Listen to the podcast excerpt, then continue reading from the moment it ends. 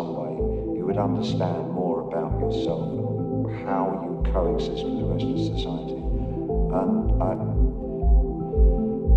I think it's terribly dangerous for an artist to fulfill other people's expectations. I think they produce, they generally produce their worst work when they do that. And if the other thing I would say is that if you feel safe in the area